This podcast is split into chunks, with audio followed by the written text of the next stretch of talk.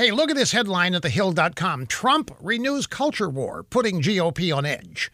The article's premise is that President Trump has gone overboard by calling out Black Lives Matter, NASCAR, and the NFL, and by threatening to veto a politically correct defense bill that changes the name of military bases. And the president really went over the top at Mount Rushmore, supposedly, when he slammed cultural revolution's angry mobs of leftists who were vandalizing monuments and tearing down statues.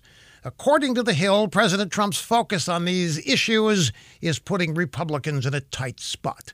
They wish he'd just shut up about the culture and devote his energy to criticizing Joe Bite Me.